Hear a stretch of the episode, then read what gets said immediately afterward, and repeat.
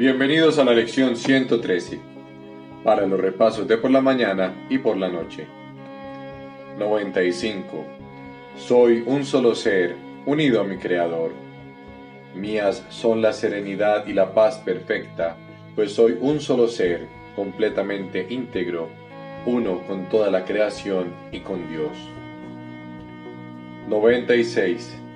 La salvación procede de mi único ser desde mi único ser, cuyo conocimiento aún permanece en mi mente, veo el perfecto plan de Dios para mi salvación perfectamente consumado.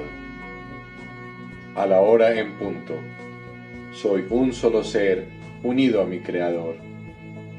Media hora más tarde, la salvación procede de mi único ser. Nos vemos en la próxima lección.